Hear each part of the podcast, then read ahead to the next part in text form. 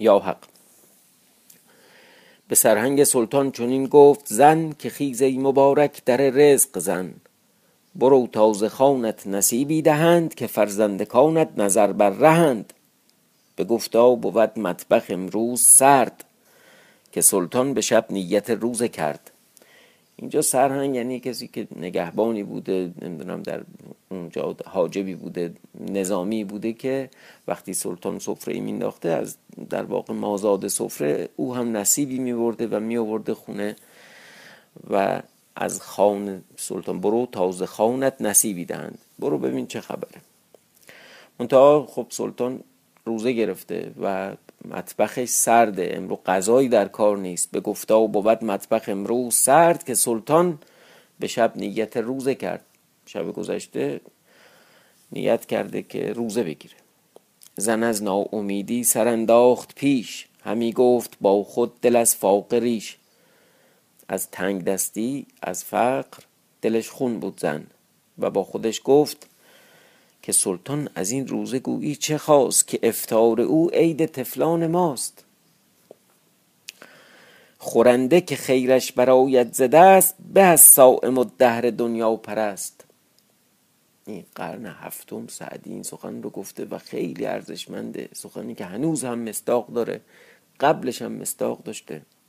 خورنده که خیرش برایت زده است به از سائم و دهر دنیا پرست مسلم کسی را بود روزه داشت که درمانده ای را دهد نان چاشت. وگرنه چه لازم که سعی بری ز خود بازگیری و هم خود خوری. رفقا سلام شبتان بخیر. باز آمدیم به قصه سمک ایار. خاطرتان باشد تا اینجا خوندیم که سپاه رزم از جانب شاه جام به قصد گرفتن دندان مزد به دروازه های سیماویه رسیدند. اما فرخ روز یک تنه جلوی آنها را گرفت و نگذاشت مرادشان طبق سنوات قبل براید. این بود که شاه جام پهلوانی دیگر کاونام را با دوازده هزار مرد جنگی فرستاد تا زحمت فرخ روز از سر خود کم کند. فرخ روز اما از جانب خود هدایایی به کاوه و شاه جام و رزم زن داد و گفت من سوگند خورده ام تا سیماب شاه و مردمان وی را از خراج گذاری شما باز رهانم و بر این کار کمر بستم. نیز هرگز از سخن خیش بر نگردم این جواب نیز با شاه جام بگو و اگر از بهر جنگ آمدی بیاور تا از هنر و مردی چه داری کاوه؟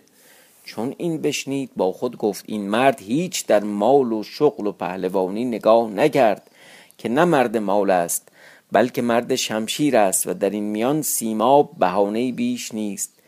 خب ظاهرا برای ایارا و پهلوانهای قدیم حالا اینکه شاهزاده بوده واقعا همین خیلی مهم نبوده که به خدمت کدوم پادشاه باشن طرف حقن طرف باطلن نمی‌دونم. اینا خیلی موضوعیت نداشته. تا همین مثلا 150 سال پیش هم سامورایی هم تو ژاپن اینجوری بوده. اینا بیشتر دنبال محملی میگشتن دنبال بهانه بودن تا خودی نشون بدن. و این جناب کاوم خوب تشخیص داد که در واقع در این میان سیما بهانه بیش نیست. چه خلعت به خدمتکاران من بخشید نیز در مقابل کمری اون همون کمربند گوهر نشان کمری به رسم هدیه به جامشا داد که بهای آن خراج هفت اقلیم بیشتر بود. نه تنها خراج سیمابیه بود بلکه خراج چندین شهر مثل حامیه بود. چنان نماید که هرچه می‌گوید از دست وی برمی آید کاو این سخنها با خود می‌گفت و مهری از فرخ روز در دل وی پیدا شد. گفته جوان مغرور که تویی چرا برخیشتن ستم کنی و مراعات احسان شاهان نکنی؟ وقت میگذرد نیز پشیمانی سودی ندارد. کاوه از مردان دانشمند و کاردان و نامآور آن دیار بود. پس کاوه برفت سلاح رزم بر تن بیاراست به میدان آمد. به فرخ روز گفت حال که سخن نمیشنوی حمله مردان پایدار این بگفت نیزه در نیزه فرخ روز افکند. چندان با نیزه با هم بکوشیدند که اسب ها در زیرشان خسته شد و نیزه ها در دستشان پاره پاره بیانداختند دست بزدند تیغهای آتش رنگ آبدار از جفت جدا کردند. کاوه خواست با تیغ بر فرخ روز زند که فرخ روز تیغ خیش در مقابل آن گرفت مگر که لبه تیغ خود به جانب او گرفته بود که تیغ کاوه از میان به دو نیم شد. تیغ از دست بینداخت. فریاد برآورد که گرز گران من بیاورید. پس گرز کاوه بیاوردند صد و بیست من بود. فرخ روز گرز خیش از عالم افروز بخواست که عالم اشارت کرد تا آن ده مرد گرز فرخ روز به میدان آوردند. در پیش فرخ روز بر زمین بگذاشتند. پنداشتی کوهی بود از آهن. فرخ روز نام یزدان بخواند دست برد و آن گرز چون سیری از زمین برو بود. دور سر بگردانید بر دوش گرفت. کاوه چنان که گویی در خواب می‌بیند در فرخ روز حیران فرو ماند. پس از جان دوستی پیش دستی کرد و گرزی بر فرخ روز بزد که فرخ روز گرز پیش آورد و حمله وی رد کرد. چون نوبت به فرخ روز رسید آن گرز بدان گرانی را چند بار گرد سر بگردانید نام یزدان یاد کرد. گرز بر سر کاوه فرود آورد. کاوه گرز بر سر آورد یعنی سپر کرد. راوی گوید مگر که فرخ روز را از کاوه مهری در دل آمده بود که او را پهلوان و دانا و جوان مرد یافته شایسته دوستی دیده بود. رضا نداد که ضایع شدی. از این روی آنچه کاوه تحمل کرد جز سنگینی گرز نبود که فرخ روز خود قوت خیش در کار نیاورده بود. همجوری تپی انداخت. یعنی دیگه یه صد و خورده این من افتاد رو سرش بیشتر از این نبود. و جز سنگینی گرز نبود که فرخ روز خود قوت خیش در کار نیاورده بود. بدین سبب بود که در هم خورد نشد و سراسیمه و کالیوه بر اسب بماند. گرچه کاوه بر زمین نیفتاده بود اما پنداشتی نقشی بود بر دیوار. اسب دانستی که سنگینی به چه اندازه بود؟ خیلی تعبیر خوبی ها توی قصه. میگه اون اسب فهمید خب اسب دانستی که سنگینی به چه اندازه بود؟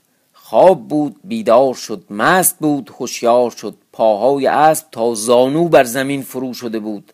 به سختی از جای حرکت می کرد از این جانب رزم زن که خود می‌دانست و یک بار نیم زخم یافته بود بفرمود تا تبل آسایش بزدند. دو پهلوان از میدان بازگشتند. فرخ روز به شهر بیامد. مردم شهر چون فرخ روز را بدیدند تبل و دهل بزدند و خروش شادی برآوردند. بر جان فرخ روز دعا کردند و آفرین و شاد باش گفتند. اما از این جانب چون این گوید معلف اخبار و با هماورنده قصه که چون کاوه به لشکرگاه خیش باز آمد و از اسب پیاده شد در حال بفرمود تا دوات و قلم بیاوردند نامه نوشتند که احوال چنین شد. من خود زخم یافتم و کمر که فرخ روز داده بود با نامه همراه کرد. گفت که فرخ روز پیغام شاه بشنید و چنان جواب گفت و نیز به هیچ روی سر طاعت فرو نمی آورد. چون نامه تمام کرد مور برنهاد به دست راهو داد و گسیل کرد. از این جانب فرخ روز چون به شهر باز آمد و به شراب خوردن مشغول گشت تا اگر لشکر دشمن جنگ بخواهد به میدان باز رود و الا بنشیند و شراب بنوشد. از این جانب راهو برفت. چون به شهر حامیه برسید به سرای شهر بیامد مگر که سه روز بود که از ولایت سور که در آنجا برادر جامشاه بود خبر بیاورده بودند که سومات داماد و برادرزاده شاه بمرده است. شاه جام دلتنگ می بود. راهو چون به بارگاه درآمد نامه و کمر در پیش شاه بنهاد احوال آنچه دیده بود و دانسته باز گفت شاه جام نامه برداشت مهرزان برگرفت به دست وزیر داد وزیر نامه برخواند معانی آن با شاه معلوم کرد. شاه جام در کمر نگاه می کرد و در معانی نامه اندیشه می کرد حیران فرو ماند. حیران فرو ماند و با خود گفت بازارگانی این همه پهلوانی و کمری بدین گرانبهایی چگونه تواند داشتن؟ این اندیشه با خود می کرد و غم برادرزاده در دلش بیشتر می شد برخواست به اندرون رفت نگاه کرد گیتی نمای و دایه را دید که نشستند. بیامد بنشست. گیتی نمای در شاه نگاه کرد او را دلتنگ دید. به پا خواست خدمت کرد گفته بزرگ بار شاه از چیز که شاه را این همه دل مشغول است. شاه جام شاه دهان برگشود گفته ای دختر نیکختر تو سلامت باش که پسر ام مدسومات که نام زده تو نیز بود بمرده است. ذوقم کرد دختره.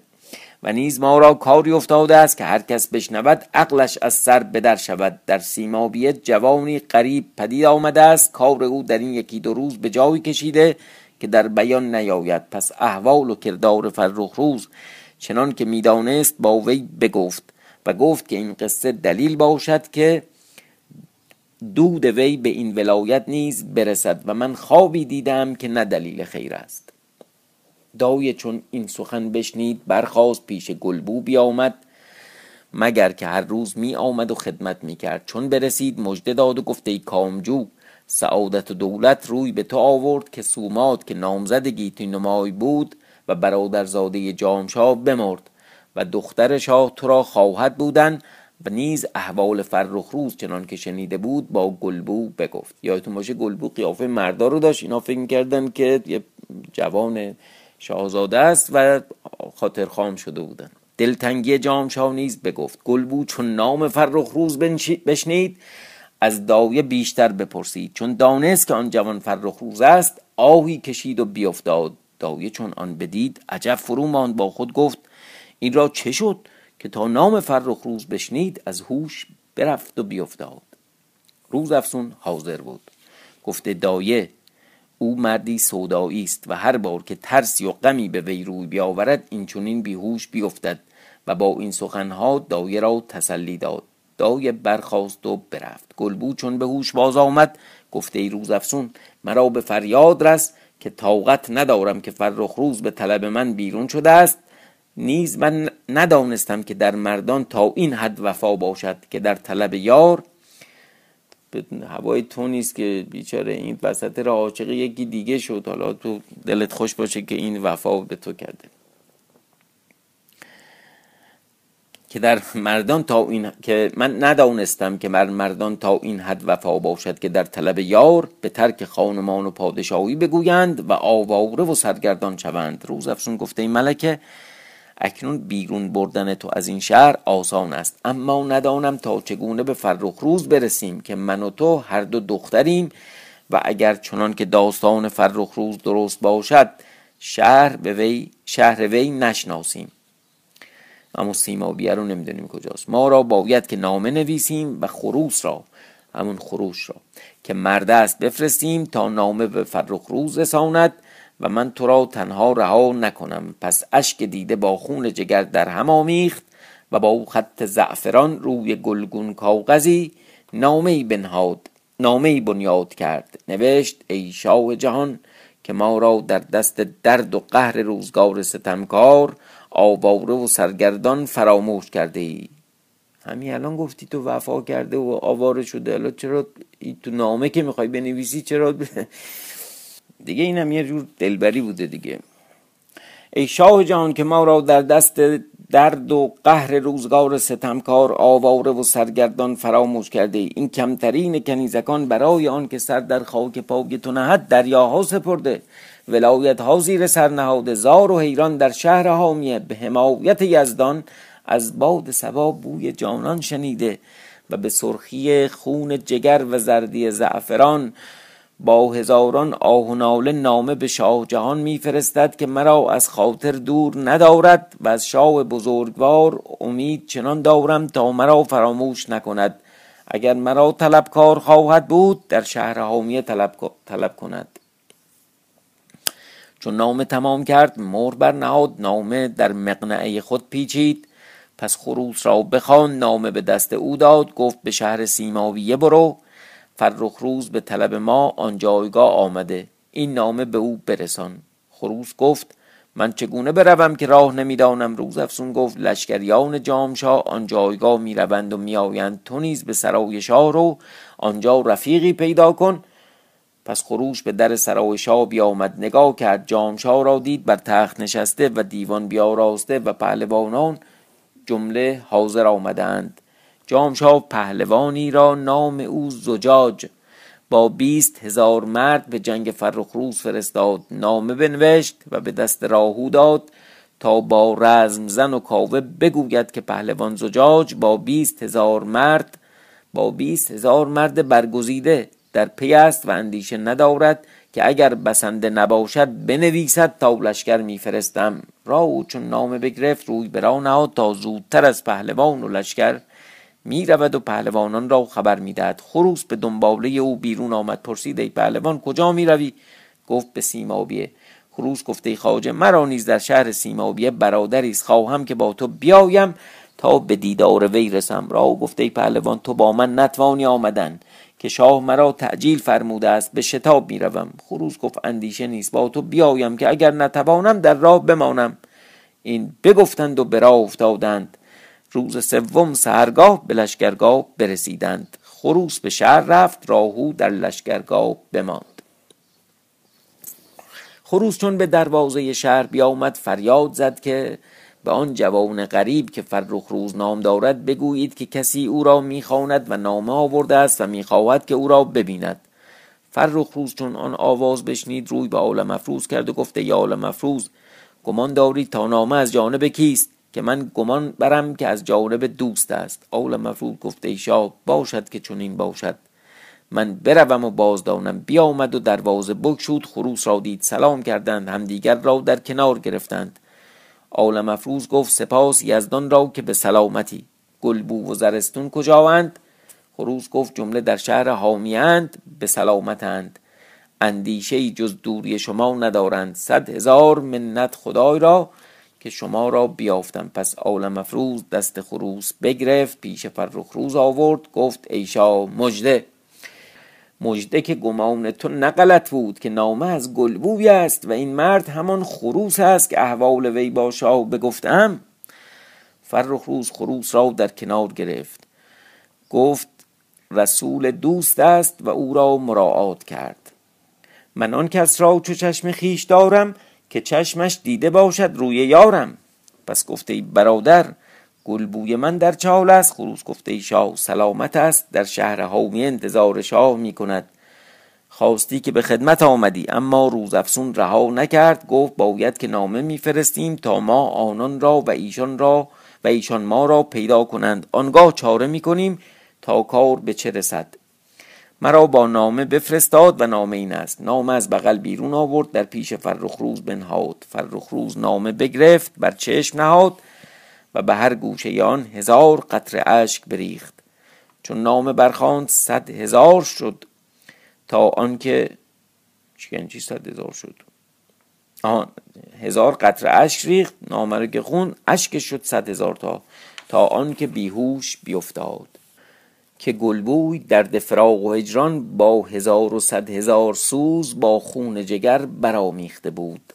زمانی بدان حال بماند چون به هوش باز آمد گفته یال مفروز ای پدر پیروز ای پهلوان زمان ای پیش رو شاهان دانم که هزار بار جان خیش در سر کار من کرده ای. این بار نیز درد مرا درمان کن که میترسم جان از تنم بیرون شود. نیکویی بکن و یک بار دیگر رنج بر خود بنه گلبوی مرا پیش من بیاور که طاقت فراق ندارم. عالم مفروض گفته شاهزاده صبر باید کردن که کارا به صبر براید ما را معلوم شد که گلبو در کجاست کار آسان براید با این همه صبر باید کردن. فرخ روز گفت ای پدر رنج غربت که در ولایت ها کشیدم و در میان مردمان آتش برافروختم و جهان با آدم کشیدم از بهر گلبو بود. اکنون که او را بیافتم صبر چگونه توانم کردن؟ اگر تو نیایی من خود بروم. دوباره این لوس بازی این ژن خوب کار دستش میده.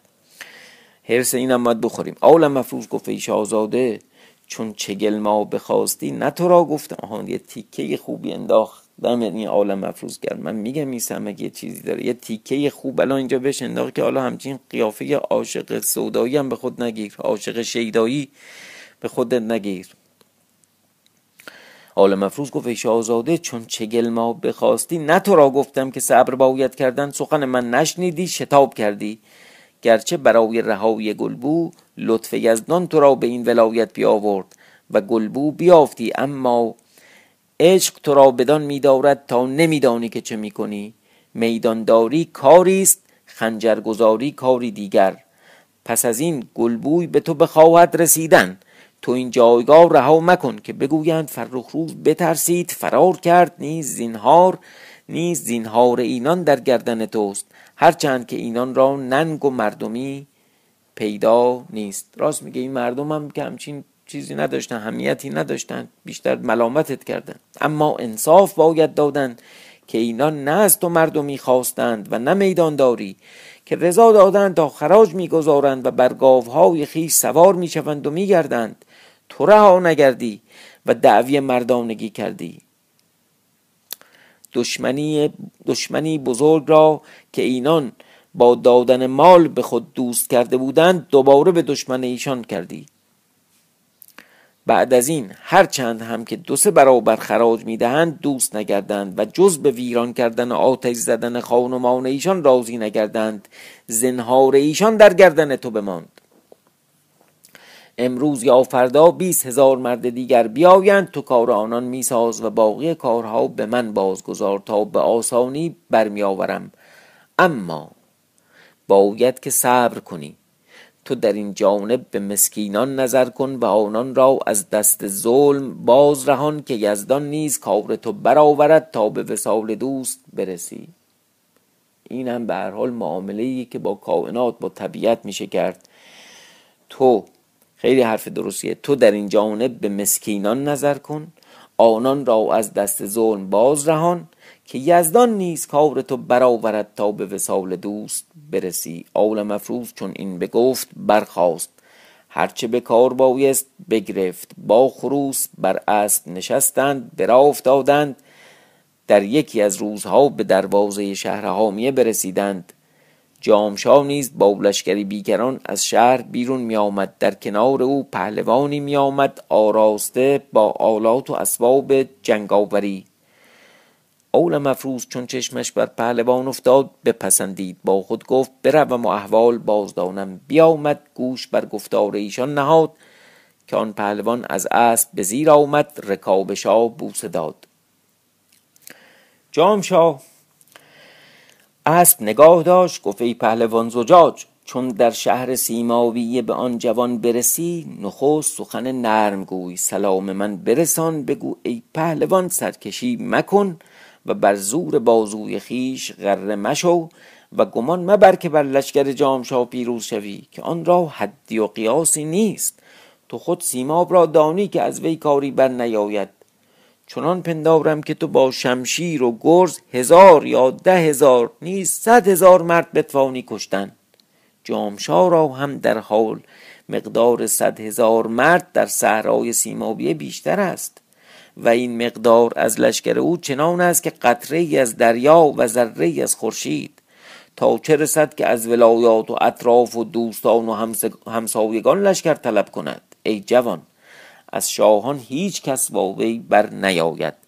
برای خاطر تو رضا دهم تا خراج از سیم سیمابیه بردارم. اگر تو را قصد از این کار خدمت شاهان و تحصیل نام است نزدیک من بیا تا پادشاهی سیمابیه تو را دهم و جز آن و جز آن چند ولایت دیگر هم به تو دهم و هدایا به او بازده. پس بفرمود تا ده بدره زر سرخ و ده تخت جامه و ده اسب آراسته با زین و لگام مرصع و ده غلام ماهروی و خوش سخن بیاوردند و به زجاج بسپردند. گفت اگر سرکشی زیادت کند و اطاعت نکند و فرمان نبرد پالهنگ در گردن وی کن از آنجا تا اینجا پیاده بیاور که چون کسی قدر احسان نداند سزاوار بد کردن است. زجاج دیگر بار زمین بوسه داد خدمت کرد برا افتاد. جامشا به بارگاه خود بازگشت. آل مفروض چون جمله بشنید گفته خروس کار افتاد که بیست و پنج هزار مرد آن جایگاه است بیست هزار دیگر با پهلوانی چون زجاج می روند و جمله چهل و پنج هزار می شود و در شهر سیمابیه نیز مردی نیست تا در میدان رود. اما چاره چیست؟ چون این جایگاه بیامدم باید که گلبو را می بینم و او را به فرخ روز می رسانم آنگاه به کار لشکر می پردازم خروز گفته پهلوان یزدان فرخ روز نگاه می دارد که فرخ روز جانب حق گرفته است. کجا جانب حق گرفته؟ چرا علکی برای یارو یارو عزیز بی جهت بی خودی براش پپسی باز می‌کنید که چی؟ ما یک بارم در اینجا ندیدیم که فرخ روز جانب حق گرفته باشه. ولی خب حالا دیگه قصه است دیگه که فرخ روز جانب حق گرفته و این طایفه بر باطلند. چرا بر باطلند؟ چیکار کردند که بر باطلند؟ این می‌گفتند وارد شهر شدند به کاروانسرا بیامدند. دایه را خدمتکاری بود. نام او چغانک که دایه هر روز او را پیش گلبو میفرستاد. از غذا چون آل مفروز برسید چغانک نیز بیامده بود. آل مفروز پیش گلبو بیامد. گلبو او را سلام کرد و دست وی بگرفت و در کنار خیش بنچاند آل مفروز بنشست بگریست. گلبو گفت ای پهلوان آل مفروز حال فرخروز چگونه است؟ گفت به سلامت است در آتش عشق تو پروانسان می سوزد گلبو زمانی میگریست زمانی سخن می‌گفت آل مفروز قافل بود و ندانسته که این کس که در پیش وی نشسته است نه از ایشان است بلکه پنداش که از خدمتکاران خروس است. و هرچه مناسب حال عاشقان بود باز می گفت گلبو خود از نشاط فرخ روز از هرچه در جهان بود فارغ نشسته بود قافل سخن ایشان به دنجا کشید تا چغانک بدانست که گلبو خود زن است و خیشتن بر سیرت مردان بیاراسته. با خود گفت چگونه دایه این راز را ندانسته؟ چغانک برخواست و بیرون رفت. چون پیش دایه رسید خدمت کرد گفت ای دایه این جوان که نام کامجو بر خود نهاده نه مرد است زن است. چون آنجا بودم مردی بیامد او را در کنار گرفت احوال فرخ روز از وی بپرسید و هر سخن که می‌گفتند همه سخن فرخ روز بود. شک نکنم که این جوان همان فرخ روز است که به شهر سیمابی پدید آمده است برادر یا شوهر وی است. پس دایه برخواست تا پیش گیتینما برود به احوال با وی بگوید گیتی نما چون دایه را بدید. گفته دایه آیا امروز کامجو را دیدی که من نیز خواهم که پیش وی بروم که در فراغ وی طاقتم نمانده است؟ خواهم که در روی او نظر کنم و زمانی با وی شراب می‌خورم که فسادی در او نمی بینم و شوق دیدار وی دارم. دایه که احوال از چغانک شنیده بود وقت قنیمت یافت. گفته دختر پدرت نیک در وی بدگمان شده بود که مرا بخواند و گفت که دختر را رها مکن تا به مکانی بیگانه می رود و با مردی که نه سزاوار اوست نشست و خواست می کند اکنون کامجو در کاروان سرای است و بعد از این رفتن تو به آن جایگاه پسندیده نیست. مباد که بیگانه ای تو را ببیند و این راز بداند. چرا خب راستشو نگفت؟ حالا شاید بابا هم گفته باشه ولی خب قصه رو می‌گفتی دیگه. ما گفت من به تن خیش آن جایگاه نروم. تو او را این جای بیاور که زشتنامی و نیکنامی ندانم. شراب خوردن با وی و مصاحبت کردن با وی دوستتر دارم. دایه گفت سهل کاری است. من چاره این کار دانم. بروم و کامجو پیش تو بیاورم. این بگفت دستی جامعه زنان با خود بگرفت. پیش گلبو بیامد گفته جوان خوب روی. دختر شاه می‌خواهد که در جمال تو نگاه می‌کند و شراب می‌خورد. و این کار این جایگاه بر نیاید. جوان مردی کار فرمای رنج برگیر تا با هم به سرای شاه برویم. گلبو گفته دایه من مردی قریبم و از خیش و خیشاوند دور افتاده پسندیده نباشد به سرای شاه آمدن و شراب خوردن و مستی کردن. دایه گفته جوان ماهروی من ترتیب ساختم جامعه زنان آوردم تا تو را بر سیرت زنان آن جایگاه برم. گلبو خود از کار زمان قافل بود. نخواست که حرف دایه در زمین اندازد. گفت روا باشد. من بروم و خدمتکاران را بگویم که کجا بخواهم رفتن تا آنان نیز بدانند. برخواست به حجره دیگر رفت که عالم افروز و دیگران آنجا بودند. مگر که شبها جز روز افزون کسی پیش گلبو نخوابیدی؟ نیز روزها روزافزون پیش وی بودی و اگر کاری با وی داشتندی بیامدندی و با وی بگفتندی. خواجه حرم سرام شد این جناب. گل بود چون بیامد عالم مفروز را به کناری کشید. احوال دختر شاه با وی بگفت. نیز گفت دایه فرستاده است و مرا می‌خواند. حال مسلحت چگونه می‌بینی؟ بروم یا عذری بیاورم؟ عالم مفروز قافل بود. احوال دایه که بر راز گل بود دست یافته است نمی‌دانست گفته ای ملک اندیشه نیست که چون دختر با تو دوستی می کند من نیز آن جایگاه بیایم احوال می بینم تا با داروی هوش بر کار وی می سازم اما چون با تو شراب به شراب خوردن نشیند باید که بگویی به باغ می رویم و شراب آنجا می خوریم و تماشا می کنیم که غم بیشتر از دل ببرد. نیز باید که نشانی از باغ برای من میفرستی تا بدانم در کجا هستی و بیان که کسی بداند بیایم تو را پیش فرخ روز برم. حال اگر نخواهی که بر وی نخواهی که بروی دانم که فتنه برخیزد. پس گلبو برخاست پیش دای باز آمد گفت برخیز تا می رویم دایان جامه که آورده بود در تن وی بپوشید. چون گلبو جامه در تن کرد و چادر در سر کشید دایه در روی, در روی او نگاه کرد. یقین بدانست که زن است. پس گلبو را در پیش کرد به سرای شاه آورد. گلبو چون بیامد پیش دختر شاه خدمت کرد. گیتی نمای به پا خواست او را مراعات کرد. در پیش خود بر تخت بنشاند. تعام می آوردند بخوردند. و هزاران شیوه دلبری در کار هم یکدیگر کردند چون تعام بخوردند شراب بیاوردند. گلبو گفته ای ملکه اگر در باقی برویم و آن جایگاه شراب خوریم دفع غم را بهتر باشد. گیتی به دایی گفت ای دایه به باغ هزار جان برویم. دایه گفت بی دستوری پدرت نشاید رفتن. گیتی نمای بفرمود تا دایه برود و با شاه بگوید پس دایه برخواست پیش جام شاه آمد خدمت کرد گفته بزرگ بار شاه ملکه می‌خواهد تا ساعتی در باغ هزار جان شراب خورد و نشاد کند که دلتنگ است. شاه گفت روا باشد. انگشتری به دایه داد که باغ که باغ در پشت سرای شاه بود. در واقع ویزا داد بهش یه چیزی داد نشانه داد که راش بدن. ادامش بماند برای فردا شب. شبتان خوش.